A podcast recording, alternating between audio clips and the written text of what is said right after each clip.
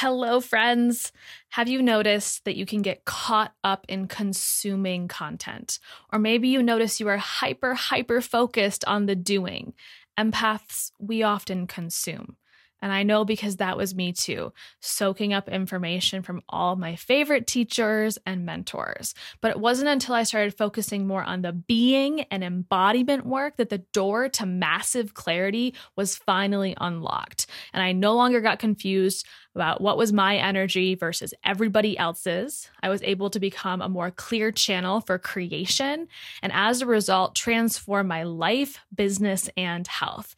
In fact, my meditation and embodiment practice is what helped me have a nearly $40,000 month this past January, see the highest downloaded month of the podcast, and finally release a lot of unnecessary stress. And my clients felt it and saw it in their lives too.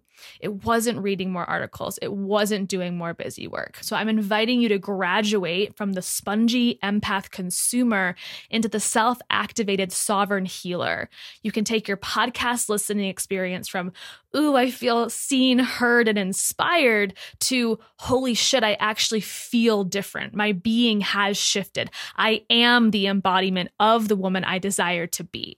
The Third Eye Collective is a simple way to upgrade your experience and commit not only to a meditation practice that complements your healing, but also receive personalized coaching so you can be clear on what direct actions to implement into your highest goals. There are two simple ways to get involved at 11 or $22 a month with no commitment. So if this is calling your name, join this amazing and growing community.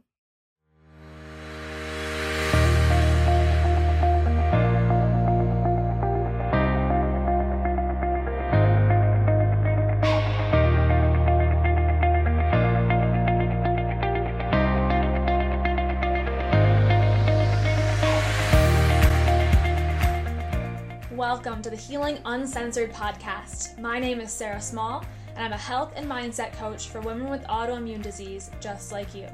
I absolutely love helping you tap into your self healing power, uncover the energetic side of healing, and release limiting beliefs around your body and your life. Think of this podcast as everything you wouldn't hear at your doctor's office. It's a place for empowered souls to move beyond food and heal themselves on a soul level. I hope you enjoyed today's episode. Now let's begin. Welcome. I am so excited for the next four episodes. I had a question that I proposed to the large autoimmune tribe community, different social media outlets, and I asked everyone who knows somebody who coaches or is in the field of helping people specifically with chronic illness, heal their relationship with food.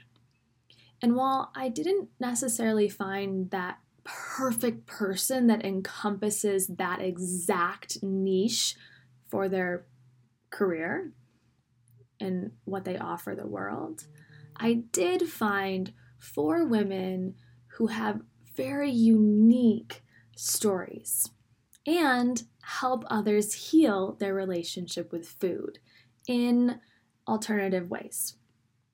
And this question came up for me originally because of my own experience with food. And I just want to share with you for a moment that I've had low points in my relationship with food. And yes, you do have a relationship with food because it's part of our everyday life. We survive off of food food is something we think about every single day, unless, well, we're still going to think about it, even if you're fasting, even if you're not eating out it, we're probably thinking about it at least a little bit. And it's so intricately woven into our day to day habit and routine that we certainly have a relationship with it. But that relationship can change, it can evolve, it can be good, it can be toxic it can be emotional. And there have been moments in my own healing where I have opened up opened up my refrigerator and literally just stared into the abyss of the refrigerator wondering what the hell am I going to eat today? what can I eat today? Is there anything in this freaking refrigerator that I can eat today? And getting so upset because I felt like there was nothing that I could eat that I was brought to tears. Other times I've been pissed the fuck off. Other times I've just gotten frustrated and shut the refrigerator door and walked away. And in the moment, I, I knew that that was not a healthy relationship with food. And knowing what I know, I said, okay, Sarah, you are coming, approaching this from a place of lack. Let's think about other ways to think about the refrigerator and the food that is in it, or maybe let's put some new things into the refrigerator. Get creative with food. But that doesn't take away from the intensity of emotion of those moments that I've been through. And this relationship with food has almost been my entire life. I remember as a really little girl not really caring about food. It was like whatever mom cooked that night or whatever mom ordered that night, that's what Sarah would eat. And there wasn't a ton of question about that. And I was never like a really picky eater. I certainly didn't eat everything. I didn't eat all my vegetables. Like I know I didn't like mushrooms or onions when I was little they're like my favorites now, but I I would I was a pretty good eater, I would say. And then I got into middle school. And in middle school, I hit puberty. and I started to get little bug bites on, my chest, which turned into some boobs, as I'm sure most of you can relate. And my body started changing and I started menstruating and my hormones started shifting. And by no, no means was I ever fat or overweight at all. But there was definitely some body dysmorphia stuff going on because I looked in the mirror and I saw fat. I saw love handles. And I would take my hands and I would grab my belly and I would squeeze the mostly skin on my belly and want it to disappear, want it to evaporate in my hands. And so, starting in seventh, eighth grade, I would start to run. And I would run around our, our neighborhood block again and again and again. And sometimes I'd rollerblade and sometimes I'd ride my bike, but I was very conscious of whether I felt heavy or I felt thin. And I don't remember there even being a scale at our house, so I wasn't weighing myself, but I was very cognizant of how my body looked and how my body felt. And so I would run. And I remember the neighbors being like, Is Sarah on that cross country team? Like, why is she running so much? Uh, this young girl by herself, just like in a short in shorts and a t-shirt running around the block. And I was not on the cross country team. I was just conscious of my body and not in a healthy way. And as I grew older and got into high school, same thing. I would work out, I would run. I was always playing sports, so that made it pretty easy as well. But I would run after practice sometimes if I didn't feel like I had burned enough calories in soccer practice. And most of the time, I would wait, especially in the summer and on the weekends when I wasn't at school, I would wait until like one o'clock in the afternoon to eat and I thought, okay, well, if I can just wait until one o'clock to eat, then I won't eat as much today. Therefore, I will not gain weight. And as I reflect on this, I thought I was just a normal, like, girl. And in many ways, I think I was. But I didn't see that this relationship and behavior around food was not healthy. That it became a lot of disordered eating stuff. A lot of that stuff came up. And that really continued all through high school, where it was either like me not eating because I felt like I, I overate the day before, or never eating past being full and depriving myself. I remember coming home sometimes and eating a donut.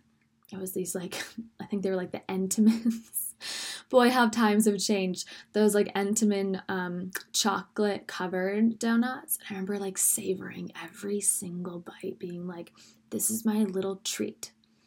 And this is my only treat for the day. So I'm to savor every bite of it. And there were so many emotions tied to food, so many emotions tied to food. And then when I got to college, I was drinking a lot and I did gain some weight. Uh, before, I was kind of making air quotes love handles up in my head. in college, maybe I had a little bit of that, but it's because I was drinking a lot. And I didn't want to stop drinking because I loved to be social. I loved to spend time with my friends. I loved to party. It was so much fun for me. And so I, I didn't want to stop drinking beer and taking shots. And that's just the truth. So I thought, okay, let's go back to that deprivation deprivation. Let's let's not eat. And when that didn't necessarily give me the results that I wanted, I thought, okay, well, I've been hearing all this stuff about being a vegetarian. Being vegetarian is all the rage. Why don't I jump on that bandwagon? So I did. I think I was a junior in college and I cut out meat and thought, okay, well, if I just don't eat meat, then I'll be skinny. and uh, didn't exactly work that way because then I ate a lot of carbs a lot of pasta. I didn't know I had celiac disease at the time. And uh, really felt like shit as a vegetarian. Really, really felt shitty. I had no energy, and my skin would continuously get worse and worse and worse being vegetarian. That's just how my body reacted to it. So after college, I thought, okay, this is not working. And I went on the autoimmune paleo protocol. And that's really when I shifted. So before even AIP, actually, I just did an elimination diet because my holistic practitioner in Chicago, this is fast forward to grad school, was I don't even know if AIP existed yet, but elimination diets did. And she was like, I think you got something going on with gluten. Let's do elimination diet and we'll do gluten, but we'll also do all the cross reactive foods to gluten. And then that ended up showing showing some results, but then we needed to go deeper. So then I did a lot of other things like dairy and eggs and corn and soy and et cetera, et cetera. And I went through all these different phases of the elimination diet. And I was very religious about this. I was very um, strict. I was, I followed the rules. If I accidentally ate something, I would start the two weeks over of that elimination phase and then I would reintroduce. And so I was a good student uh, on the elimination diet. Uh, but, and, and actually, it did help me understand how food was medicine. It helped me understand that I could shift my relationship with food to instead of being something that was annoying and just made me feel crappy and made me feel bloated because at that time my relationship with food was really bad because every time I ate something, I would just bloat. And then I started to get so afraid of eating anything that I just wouldn't eat. So I did these elimination diets, got a lot of answers about what was my body was reacting to and what it wasn't reacting to, and changed my diet again. And I reintroduced meat. And I felt like I was healing my relationship with food because I realized that based on what I ate, that determined how I felt. So if I could just f- pick the foods that made me feel good, food was like medicine. Food had nutrients. Food could help me heal my gut. Other foods I started to label as evil. I started to label as bad. And that's where it started started to change, where instead of food being medicine and healing this relationship with food that really did feel good for a while. It then kind of went over to the other end of this different relationship with food where it shifted into, well, nightshades, tomatoes, peppers, white potato, those are bad. Those are not medicine for my body. I should avoid those at all costs. And then dairy got this label Dairy got the label of, you will make me break out. Dairy is evil. And all these different major food groups I started to label as something that wasn't good for me. And even nuts, nuts were another food that honestly did not make me feel good, so it was easy to cut them out. But again, then I could not eat anything that had almond flour in it, almond milk in it, which is a huge substitute for a lot of the foods that don't have dairy in them. And then I started to get fucking frustrated, to be frank. I started to get so frustrated because I had this long list of all the foods that made me feel like shit and this short little list of foods that made me feel good. And I thought I was just eating intuitively, but then I realized that I actually was labeling this food as bad and therefore depriving myself in so many ways. And not really seeking the support or alternatives or creative ideas for cooking that maybe would have helped me get through this time. So I just ate those 10, 12, 15 foods that I could eat that made me feel good and thought, this is my life. And I felt kind of sorry for myself. and I would just eat from those specific foods until I, they started to make me feel like shit. And the day that I realized that chicken made me feel crappy was the day that I really started to freak out. I was like, that's one of my main foods that I can eat. What's going to happen if I can't eat chicken anymore? And so the relationship took this huge turn with food that then literally it was like I just never even wanted to eat. I thought I can't eat anything, so I might as well not eat. And it's like almost full circle of where I started, where there was so much fear and so much anxiety. I was afraid to eat out because I didn't ever know exactly what was in the food. If I ordered something gluten free, I'd take a couple bites and then I'd wait 15 minutes to make sure it was okay, and then I'd take I would eat rest of it if I felt okay, because I didn't trust. I didn't trust any of the kitchens to really make a gluten free meal, and I didn't want to risk feeling like crap maybe some of you do that and that's okay. But this was constant for me where it was like I didn't trust anyone with my food. I didn't trust anyone to prepare my food.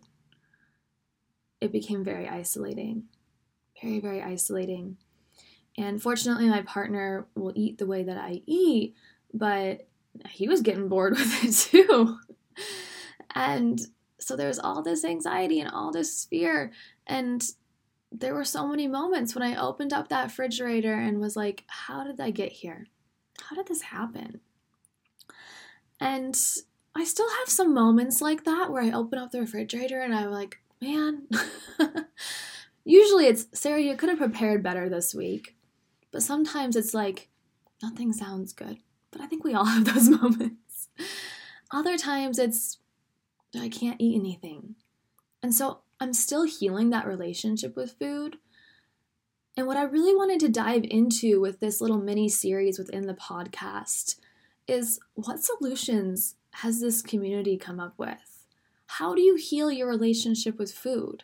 How do you turn that relationship into intuitive eating and a healthy relationship with the food on your plate? Finding gratitude for your food, eating mindfully, all the things that we know are good for us, but when we get into this dark place of I can't eat anything, that food is evil, this food is good, and we put labels on everything, that to me felt like a very slippery slope that I was going down. And I recognized it, I acknowledged it, and then I pulled myself the hell out of it because I didn't want to live rest of my life, which I hope to be a long, long life, with that relationship with food. So here we are, and I have four beautiful, wonderful, knowledgeable women to share with you and introduce to you in this mini series within the podcast. And they each, again, have unique experiences to share. And I share a little bit of my story throughout these interviews as well. So you'll hear a little bit of my story come up. But mostly, there's tools. Tools for you to start to shift out of this place of lack and what the hell am I to eat today? Or I probably just shouldn't eat until 1 p.m. these unhealthy patterns, right? And shift that into loving your body, loving your food, realizing that food is medicine and we can always shift, we can always change this relationship. And I'm happy, happy, and grateful to say that my relationship with food has changed a lot, even in the past year, where I'm no longer living from a place of lack, wondering what the heck I'm going to eat next. And instead, every Sunday, I sit down and I tune into my intuition. And maybe I pull out a couple of my cookbooks and I pick the meals that I'm going to prepare for dinner each night that week. And I write them on this pretty board it's like a chalkboard, but I use chalk pens. and it hangs in our kitchen. I have this opportunity to make something beautiful out of it. And then I make a grocery list based on those meals that I'll prepare for the week. And then I go to the store and I buy everything I need for those meals. And it's in the refrigerator, and there's variety in what I eat because I'm conscious to create the variety. And the food is there ready, so I don't have to scramble last minute to make it. And for me, that's turned into a really good habit and pattern to have and helped me shift my relationship with food as well. I think that each of us is going to find a different way to heal. And that, again, is why I'm so excited. Each of these women, I had no idea, you guys. I had no idea what they were going to say about their relationship with food or how they healed their relationship with food. But when we went into these conversations, I had these conversations with them. By the end of these four conversations, I had to giggle to myself because they're all so different, so different from each other. And I think that is the coolest thing because each of you is different you are each unique. And so, what works for you is going to be different. So, now after listening to the following four episodes, you're going to have a huge toolbox. Pick and choose what feels good to you and then implement that into your life. So, I'm so excited. Let's dive in to this mini series on food fear, food anxiety, and intuitive eating and I'd love to hear from you after you listen to these episodes. What has shifted for you? What are you going to change or implement into your life? Thank you so much for tuning in to today's episode. I am beyond honored to hold this space for you, to create this content for you, and to stimulate our brains and make us think in a different way, including me. This podcast has shifted the way I have thought as well.